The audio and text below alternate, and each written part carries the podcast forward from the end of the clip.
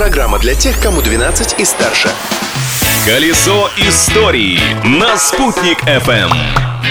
Всем большой солнечный привет! На календаре 19 августа. Хотите знать больше об этой дате? Неважно, я Юлия Санвердина все равно расскажу. Праздник дня. Сегодня отмечается сразу несколько праздников. Из светских – Международный день фотографии и гуманитарной помощи. А у православных сегодня – Преображение Господне или Яблочный Спас.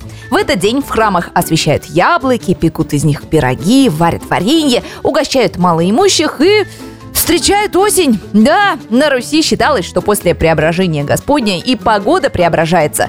Ночи становятся по-осеннему холодными. А еще 19 августа – это день рождения русской тельняшки. Но, если честно, этот предмет морского гардероба не русское изобретение. Европейские моряки еще в 17 веке вязали себе полосатые рубахи из хлопка и шерсти. Это было и комфортно, и безопасно, ведь тельняшка отчетливо видна и на фоне светлых парусов, и неба, и в темной воде, что порой помогало спасать жизни утопающих. Изобретение дня.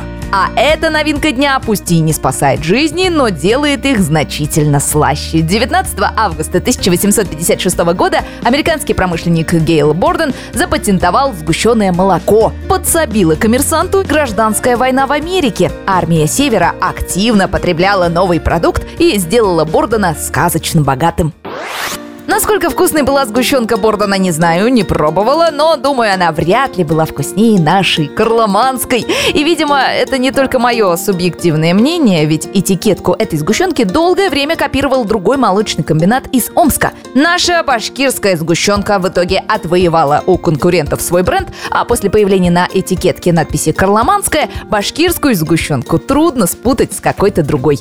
Личность дня. Эту даму тоже сложно было перепутать с кем-то еще. Приталенный жакет, маленькое черное платье, сумка на цепочке и парфюмерный бестселлер 20 века духи «Шанель номер 5». 19 августа – день рождения у Коко Шанель.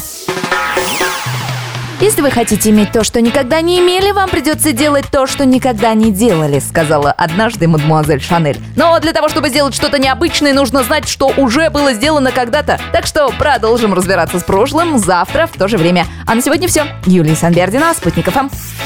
Колесо истории на «Спутник FM.